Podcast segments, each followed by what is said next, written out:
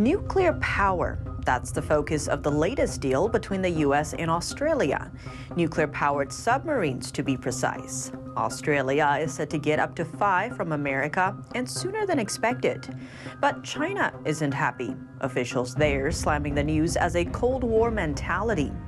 President Biden, meanwhile, says the deal will boost stability in the Indo Pacific, adding this is just the start of many more projects and cooperation. What do you think about the agreement?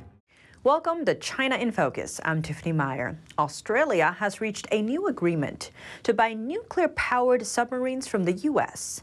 It's part of a security pact between the United States, Australia, and Britain.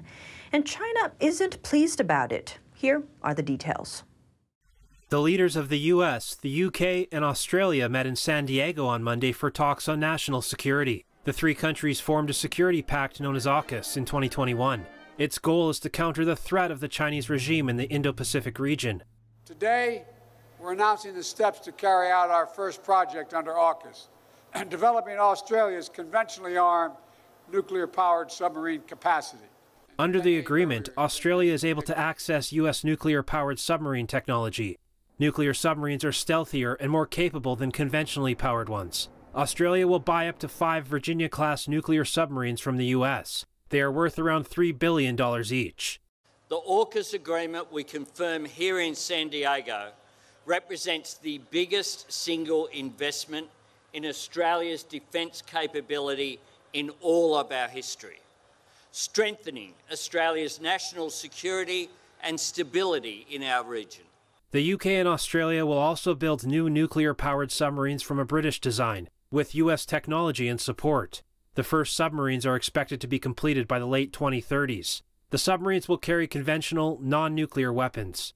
AUKUS has one overriding objective to enhance the stability of the Indo Pacific amid rapidly shifting global dynamics.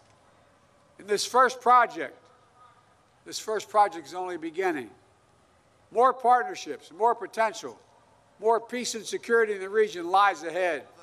During the meeting, UK Prime Minister Rishi Sunak also pledged to boost the domestic defence budget. He said the UK will, for the first time, move the baseline commitment from 2% of the GDP to 2.5% of the GDP. That means over $6 billion in the next two years. This is how Sunak assesses the threats that AUKUS faces. But more broadly about China, I think it's just clear that it represents a systemic challenge to us and the world order. It's a country with fundamentally different values to ours, and its behaviour over the past uh, few years has been concerning. More authoritarian at home, more assertive overseas. The three leaders said in a joint statement that their countries have worked for decades to sustain peace, stability, and prosperity around the globe.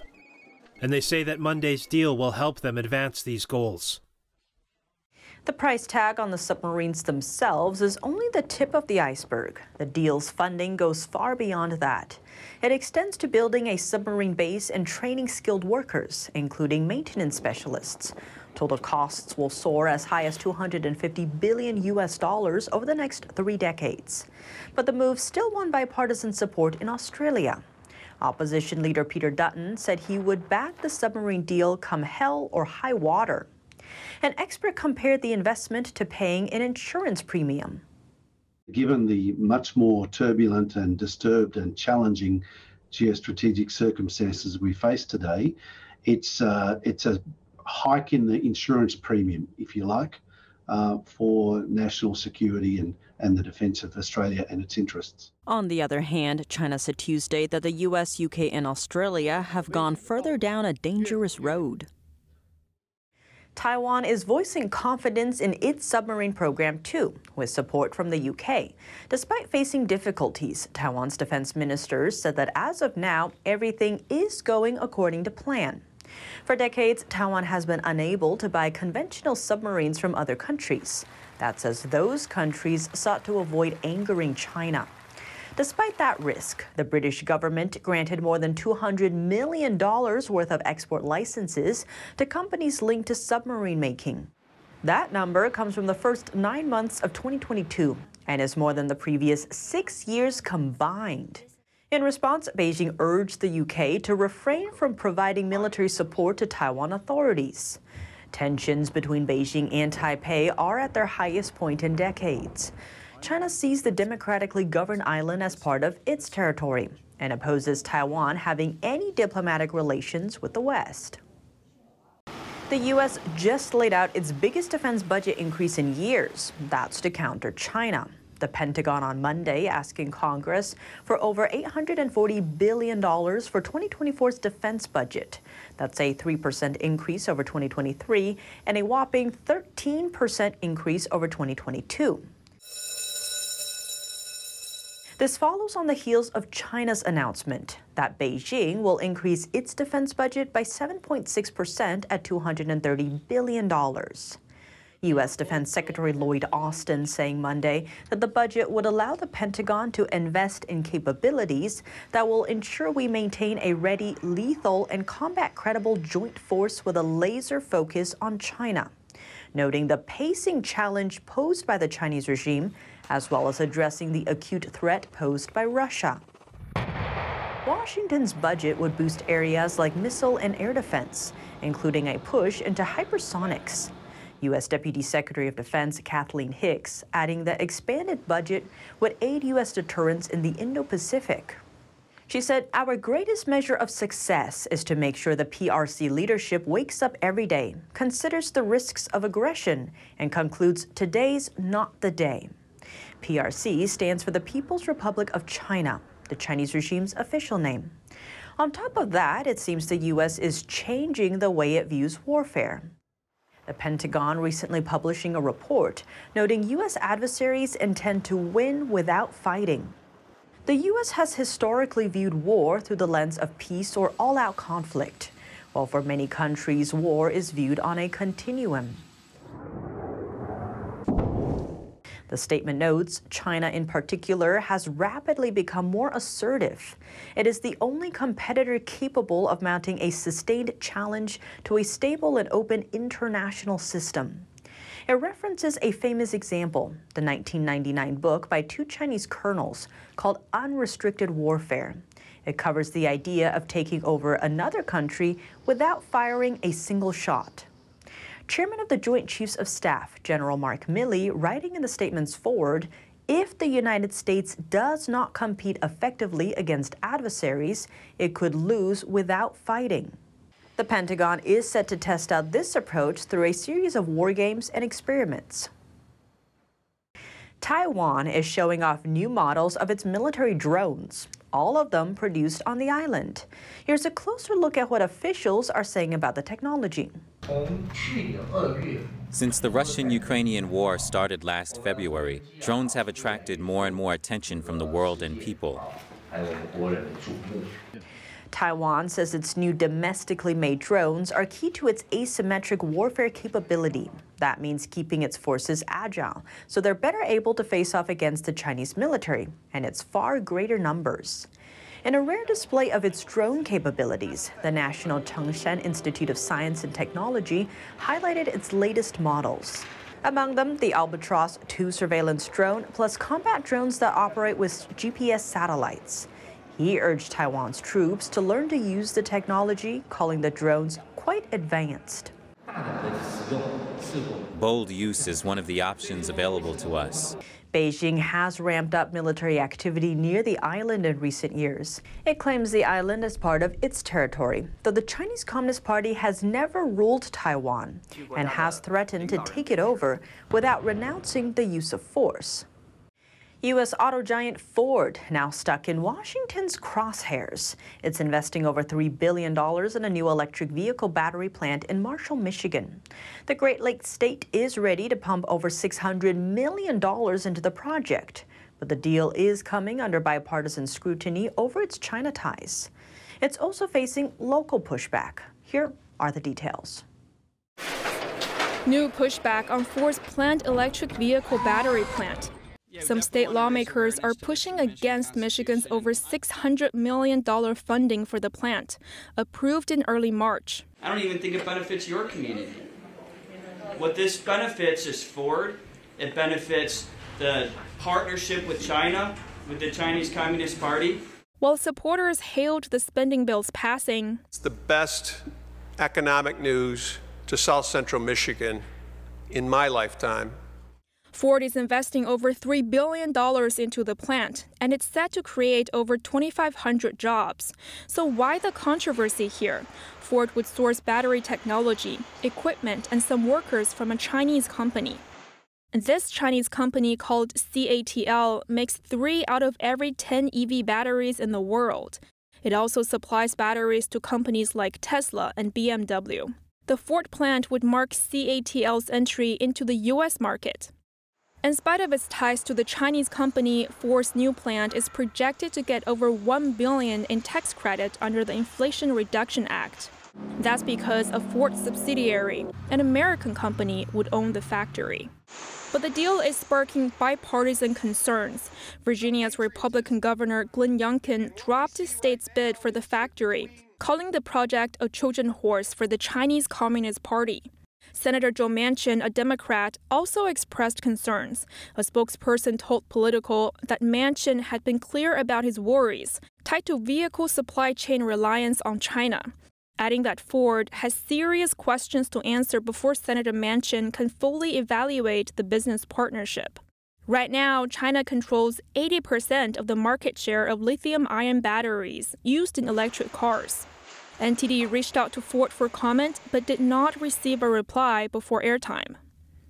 On Capitol Hill, Senator Marco Rubio is cornering Ford's deal. He's introducing a new bill.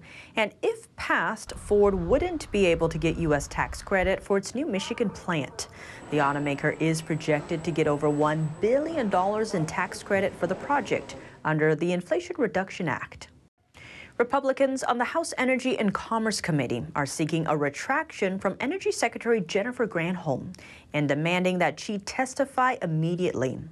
Those requests after she praised the regime in China for its efforts to combat climate issues. She made the controversial comment during an interview last Friday for the 2023 South by Southwest conference in Austin, Texas. Here's what she said We can all learn from what China is doing to lessen its carbon footprint. What's more, she commended Beijing for being very sensitive on the climate issue and called its investments in clean energy encouraging. In a letter to her, GOP lawmakers said they were deeply troubled by her alarming remarks. They added that her words raised serious questions about her judgment and priorities as energy secretary. The letter went on to say her comments, quote, at best reflect an uninformed, unserious perspective on the goals and intentions of the Chinese Communist Party and its abysmal human rights and environmental record. The lawmakers pointed out that China poses one of the greatest threats to the U.S. while continuing to be one of the world's worst polluters. The Energy Department did not respond to a request for comment by airtime. Japan is set to dump treated water from its Fukushima nuclear plant into the Pacific Ocean. A Chinese media outlet was quick to take a swipe at the plan, but that attempt quickly stalled after information came out that Chinese nuclear power plants release water even more polluted than the Japanese plant proposed. Here's more. China is taking aim at nuclear waste discharge tied to Japan's Fukushima power plant. Twelve years ago, a massive earthquake and tsunami triggered a nuclear disaster at the Fukushima Daiichi nuclear power plant. Water used to cool the damaged reactor is piling up in large quantities. Its operator TEPCO planned to release the over 1 million tons of filtered wastewater into the sea starting this year. Earlier this month, a Chinese newspaper denounced the move as irresponsible. Citing a written interview with the Embassy of Japan in China, the report states the embassy failed to clarify the impact of wastewater on fishing communities in neighboring countries. But Tokyo says the article is spinning the truth. The Embassy of Japan posted the hmm. full interview on its Twitter account, saying it had specified the released water would be safe for both humans and the environment. Officials stressed a treatment method known as the Advanced Liquid Processing System, or ALPS. This system dilutes the level of tritium, a low risk radioactive nuclear substance in the wastewater.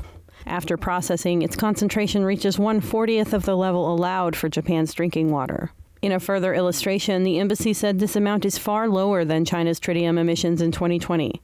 Of the four nuclear power plants along China's eastern coast, one released over four times more tritium than Fukushima, while the plant with the highest emissions totaled seven times higher.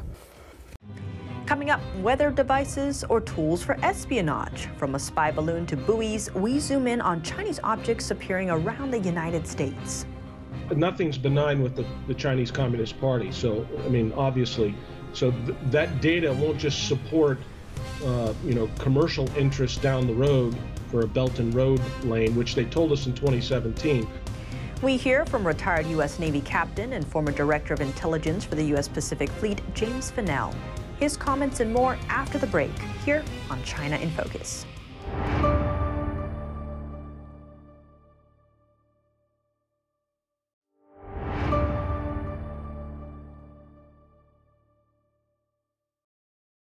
Welcome back to China in Focus. I'm Tiffany Meyer. While the Chinese spy balloon dominated recent headlines, it's not the only spy device China has sent over. Spy buoys have bobbed in the Arctic waters, and a Chinese rocket fell apart over Texas. Here to help us understand what all this means is retired U.S. Navy captain and former director of intelligence for the U.S. Pacific Fleet, James Fanell. Jim Fanell, thank you so much for joining us. Great to have you back on the show. Thanks, Tiffany. Great to be with you. So the Chinese spy balloon dominated headlines, but it seems there's been other spy devices that have also entered the U.S. So I want to start with this rocket that delivered a military spy satellite that actually broke up over Texas and the debris fell down. So what, how should we read this and what was this rocket doing above Texas to begin with? Well, the Chinese have been obviously launching a lot of satellites and rockets into space over the last decade, uh, and especially in this last decade, uh, sometimes 50 a year or more. And so there's a lot of stuff that goes up into the into the atmosphere, and the traje- trajectories are you know being tracked. It, it reflects what we see happening in mainland China, where a lot of these similar kinds of events, where Chinese rockets from the Strategic Rocket Force and their Space Force are breaking up and falling down and, and you know killing people, killing Chinese people. So we have to be very concerned. The world should be very concerned that China is not really a responsible uh, player in the space game. It, at a minimum, I think that should be our our number one concern is that they're not adhering to the same standards as the rest of the world has, and to ensure safety uh, when they launch uh, rockets and, and, space vehicles and, and satellites and whatnot.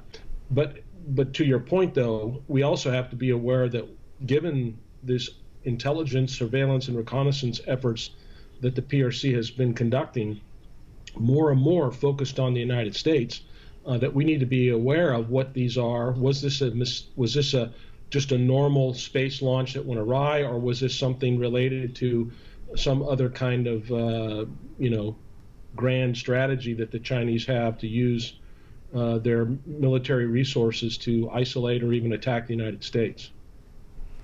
And Jim, to your point on all of these rockets breaking up, eh, officials are pointing out that, you know, there needs to be, China needs to be following the international norms, especially when it comes to reentry. But it seems, how do we solve that? Is it China not following the norms, or is it the, the build of these aircraft? Is it just not well built? I think it's a little bit of both. From my conversations with colleagues that follow space events pretty closely, is that their their production uh, may not be to the same standards as the United States or European allies, uh, but it's also, I think, uh, uh demonstrates um, the rapidity of which they're trying to get after building up their space force and their space program. So the faster you go at something, the more you may be willing to cut corners and uh, and we also know that I mean it just it sounds harsh, but we seem to see that they're a little bit callous about the loss of life. And if we continue on this like spy device trend, it seems even before the Chinese spy balloon entered the U.S. airspace, the Canadian military was actually noting these spy buoys that they found near the Arctic, you know, along their coast. What are these for? What was China doing with these?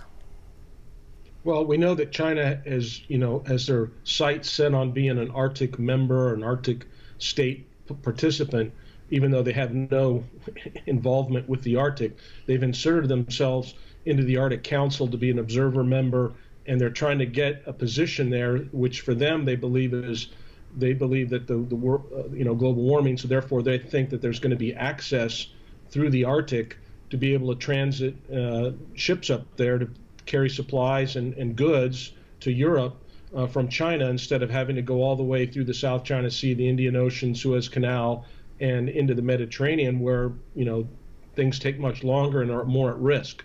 So they want to be in the Arctic, and so having buoys up there uh, at a minimum is about their wanting to understand the Arctic environment, the sea environment. What's what's the sea temperature? What's the salinity?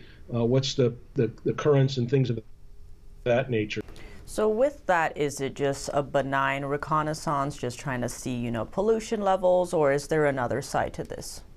Nothing's benign with the, the Chinese Communist Party. So, I mean, obviously, so th- that data won't just support, uh, you know, commercial interests down the road for a Belt and Road lane, which they told us in 2017. So whatever data they're gaining about the, the maritime domain from these buoys or from any other ISR sensor, intelligence, surveillance, and reconnaissance sensor, whether it's an aircraft, a submarine, a satellite, a human intelligence person, uh, anything, that will go into the PLA and help them in the missions and tasks that they've been given by Xi and previously by Hu, which is to be the strongest and biggest military in the earth by 2049. And on that note, Jim, what is China's bigger goal then? How should we read this? Well, they've told us their big their their goal is to displace the United States and be the world's power, superpower. And Jim, when it comes to say the China threat, what should Americans understand about the Chinese regime? Well, we should understand that they're a totalitarian uh, dictatorship. And we just saw that the, National People's Congress was called the People's Congress, but it really was a rubber stamp of the National Party Congress that occurred last fall in uh, 2022, and where Xi Jinping was, you know, basically took control of the Chinese Communist Party for another term, and he now has just basically rubber stamped that and, and laid it over the state, the, the, the People's Republic of China, that government, and now he has been elected. You saw the vote; he had 100% of the vote. I mean, it, that's the tell right there. Anyone that gets 100% of any vote, and it was almost 3,000 members to the National People's Congress, it, it just shows you the totalitarian nature of the regime. So that's that's kind of the regime in their their nature, their, and their ideology is to become the greatest power on the earth and to rule the rest of the world the same way they rule their own people, which is to have total control. And we watched that, and we've wa- been watching it for the last three years over the dynamic COVID, zero COVID policy, where no one could move around in their country without permission of the government. And that's what they want. And uh, we need to be resisting that because that's slavery, and we don't want to live in that. I don't. And Jim, on that note, for the concerned citizen who doesn't want to live the way Chinese people are right now, what should they be doing? they should be, uh, you know, educating themselves on what China's doing. They should be aware of the, the techniques that the Chinese government has instilled in China, especially during this last three years with the with the COVID policies and procedures. And we should be ex- aware of how that will expand outside of just the health care system. Where is it going to go next? Into the banking system? Where, is it going to go into other things? Where do they seek to try to constrain people's movement and freedom and the ability to live an independent life. And, and so you have to stay educated, and then you have to support those in your country that are going to be willing to take a stand in, in the government at the local and the state and the federal level to say we don't want to be part of that. Jim Fanell, thank you so much for joining us. Thank you, Tiffany. That's all for today's China in Focus. I'm Tiffany Meyer. If you have any feedback on the show or have something you'd like to see us cover, send us an email at chinainfocus at ntd.com. We'd love to hear from you. Thanks for watching. See you tomorrow.